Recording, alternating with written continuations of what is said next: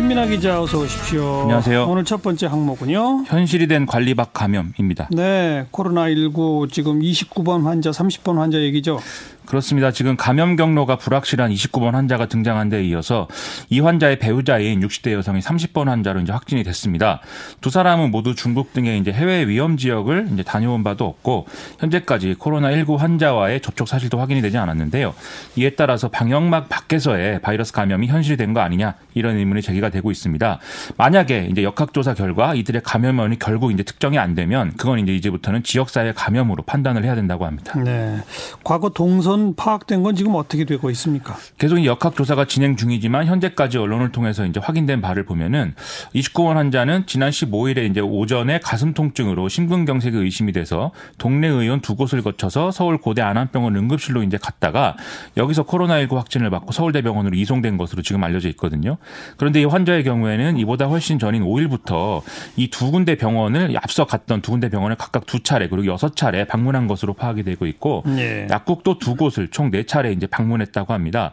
그리고 이제 30번 환자의 경우에는 서울대병원에서 8일 날 이제 소화기내과 진료를 받은 이력이 있다고 하고 29번 환자가 외래 진료를 받은 병원들에 같이 방문한 이력도 같이 갖고 있다고 합니다. 그래서 병원을 통한 감염이 우려된다. 그렇지 않습니까? 그렇죠. 그래서 이제 특별한 여러 가지 조치가 필요한 건데 특히 이제 병원은 상대적으로 면역력이 약한 환자들이 모여 있기 때문에 또 각별히 유의해야 되는 부분이 있는 것이죠. 예, 예. 그래서 29번 환자의 경우에 접촉자가 지금 114명인데 이 중에 76명이 이제 고대 안암병원에서 접촉이 됐다고 하니까 상당한 이제 걱정을 할 수밖에 없는데요. 현재 고대 안암병원 응급실은 폐쇄가 된 상황이고 또 나머지 병원들에 대한 소독도 일단 완료가 된 상황이라고 합니다. 그리고 서울대병원 역시 이 환자가 당시에 머문 공간을 소독을 하고 담당 의료진을 업무에서 배제했다고 하는데 다행히 환자들하고 밀접 접촉했던 의료진 4명은 검사 결과 음성 판정이 나왔다고 합니다. 네. 뭐 아직 지역사회 감염이다라는 판정이 내려진 건 아니죠. 그렇습니다. 몇 가지 가능성을 두고 지금 계속 역학조사 중이라고 하는데 어쨌든 만약 지역사회 감염 쪽이라고 결론이 내려지면 방역 전략 전면적으로 좀 바뀌어야 되는 거 아닌가요? 그렇습니다. 오늘 질병관리본부는 그간의 이 방역 활동은 좀이 유입을 차단하고 접촉자를 관리하는 이런 전략을 주로 써왔는데 앞으로는 이 전략을 지속하면서도 이 의료기관의 감염 사례를 최대한 막고 또 지역사회 감염 확산을 최대한 지연시키기 위해서 환자를 조기 발견하고 그리고 조기 진단하고 여기에 이제 치료를 중요시하는 이런 전략을 예, 가져 나가겠다 이렇게 밝혔습니다. 또 내일부터 코로나19 바이러스를 호흡기 감염병 감시 체계에 추가해서 이제 감시 관리하겠다 이렇게도 밝혔는데요. 예. 지금 이제 인플루엔자 진단 및 과정 이게 있는데 여기에 코로나 19 검사도 이제 시행을 하고 이를 통해서 매주 어떤 바이러스가 유행하는지 점검하고 국민과 의료기관에 이제 알리는 이런 체계에 이제 코로나 19도 같이 포함시켜서 하겠다 이런 얘기입니다. 예. 현재도 해외 여행 이력이 없더라도 지금 의료진 판, 의료진이 판단을 해서 코로나 19 진단 검사를 할 수 있게 지침을 바꾼 상태이기도 하고요. 그리고 특히 요양병원이나 요양원 등을 지금 주시하는 상황이고 이에 대해서도 이제 밀접한 감시 체계 이런 것들을 만들어서 추진한다고 합니다. 알겠습니다. 그 일본 크루즈선에 타고 있는 한국인 탑승자 한국으로 데려오기로 했잖아요. 그렇습니다. 어떻게 되고 있어요? 어, 정부는 어제 이제 일본 당국의 조사 결 이, 검사 결과 음성으로 확인된 우리 국민 승객 중에 귀국 희망자가 있다면 국내 이송 방안을 추진하기로 했다 이렇게 밝힌 바 있는데요. 예. 오늘 보건 당국은 현재 이제 그 공관을 통해서 이 탑승자들의 귀국 희망 의사들을 확인하고 있고 그리고 이를 통해서 이제 국내 이송이 될 경우에는 14일 정도 격리 시설에서 관찰을 할 그럴 예정이다라고 밝혔습니다. 예. 다른 나라들도 지금 바쁘게 움직이고 있는 상황인데요. 미국 정부는 감염 의심자를 제외한 자국민 약 300명 정도를 귀국 전 세계에 통해서 이송을 한 그런 상황이고요. 네. 홍콩과 대만도 지금 전 세계를 보내는 방안을 일본과 협의 중이라고 합니다. 뭐 그 크루즈선에서 확진자가 또 대거 발견됐죠.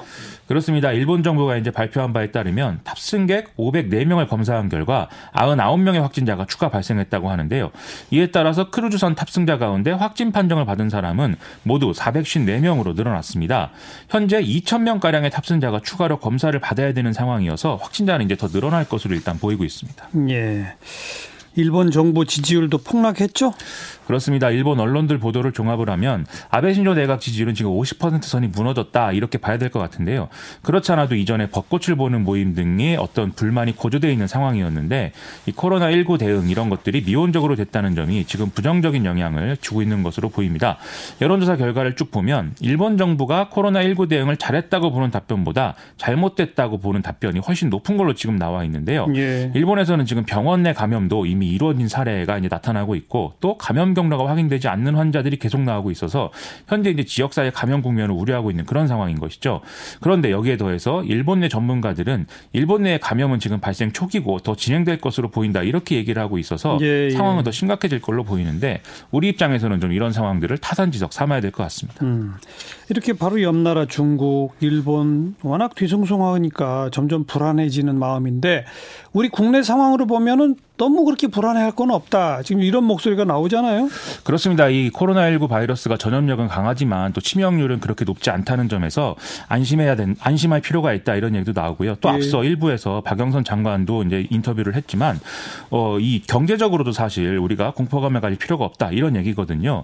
오늘 문재인 대통령은 이제 오해 청와대에서 기재부, 산자부, 중기부, 금융위 등의 경제부처 업무 보고를 받으면서 이 코로나19 사태에 대해서 일부 언론을 통해서 지나치게 공포나 불안이 불려져서 경제 및 소비 심리가 극도로 위축돼서 아쉽다 이렇게 얘기를 했습니다. 음. 또 이번 사태로 인한 경제적 피해가 2015년의 메르스 사태보다도 더 크게 체감이 된다 이렇게 얘기를 했는데요. 예, 예. 그러면서 국민들에게 정부의 대응을 믿고 각자의 안전 수칙을 지키면서 정상적인 일상 활동과 경제 활동으로 복귀해 달라 이렇게 당부를 했습니다. 그러면서 이제 일부 지역에서 코로나19 피해 극복을 위한 건물주들의 어떤 자발적인 상가 임 대료 인하 운동이 지금 일어나고 있는데 맞아요. 여기에 대해서 감사드린다 이렇게도 얘기를 했는데요. 이런 분위기 볼 때 정부가 좀 방역이나 검역 등의 국민 안전과 보건 분야에서 좀 모든 정보를 투명하게 공개하면서 할 수 있는 한 제대로 대응하는 모습을 보여주면 국민들도 이제 안심하고 경제 활동이나 이런 것들을 정상적으로 할 수 있는 조건이 만들어지지 않을까 이런 생각이 좀 들었습니다. 그래요. 자 시사위기 두 번째 항목은 수사와 기소의 분리입니다. 음 그래요. 어떤 얘기죠? 이 추미애 법무부 장관과 윤석열 검찰총장의 뭐 대립구도 이런 걸 지금 언론이 계속 얘기를 하고 있는데요. 오는 21일 날 법무부 장관 주재로 전국 검사장 회의가 예정이 돼 있는 상황입니다. 예. 여기서 추미애 장관이 추진하는 검찰 내 수사와 기소 분리 문제를 다룰 것으로 지금 전망이 되는데요. 이렇게 장관이 직접 검찰 간부들과 회의를 하는 것은 참여정부의 강금실 장관 이후에 17년 만이다. 이런 얘기 같이 나오고 있죠. 예. 그런데 이 이제 이 법무부 장관 안에 대해서 윤석열 검찰총장이 사실상 반대 의견을 밝히면서 또 다시 이제 충돌이 예고되는 상황이다라는 겁니다. 그 반대 의견은 어디서 밝혔어요? 윤석열 총장은 지난 13일에 부산지검을 방문해서 비공개 직원 간담회를 가졌었는데요. 여기서 이제 발언한 내 용들이 16일 날 언론에 보도가 됐습니다. 수사는 소추에 복무하는 개념이고 소추와 재판을 준비하는 게 검사의 일이다라면서 수사와 기소는 분리될 수가 없는 것이다. 이렇게 얘기를 했다는 건데요. 또 재판을 진행하는 법관이 직접 당사자들의 주장을 듣고 증거를 조사해서 형을 선고하는 것이 직접 심리주의인데 여기에 맞추려면 마찬가지 원리가 검찰에도 이제 적용이 돼야 된다. 즉 수사를 한 검사가 기소도 해야 된다. 재판도 해야 되고 뭐 이런 게 네. 윤석열 총장의 주장이라는 겁니다. 그렇지만 추미애 장관 등은 검찰의 내부 견제가 필요하다는 의견 아니에요? 그렇습니다. 수사를 하던 검사가 그대로 이제 기소를 하는 경우에는 객관적이고 중립적인 태도를 유지할 수가 없기 때문에 내부에 이제 견제 시스템이 필요하다라는 게 이제 추미애 장관 등의 논리인 건데요. 윤석열 총장은 이에 대해서도 검찰은 결재와 지휘 감독 시스템을 갖고 있기 때문에 이걸 통해서 과오를 시정할 수 있다 이렇게 얘기를 하고 있다고 합니다. 예. 즉 이제 평검사부터 부장, 차장, 검사장, 검찰총장으로 이어지는 이제 검찰의 결재 라인이 있고 또 2년 전에 박상기 장관 때 도입된 된 인권수사 자문관 제도 이런 것들도 갖춰져 있어서 알겠습니다. 뭐 이게 검찰 주장이라고 합니다. 계속 논란은 이어지겠네요. 당분간은 그렇습니다. 네, 네 수고하셨어요. 고맙습니다. 김민아 기자였어요.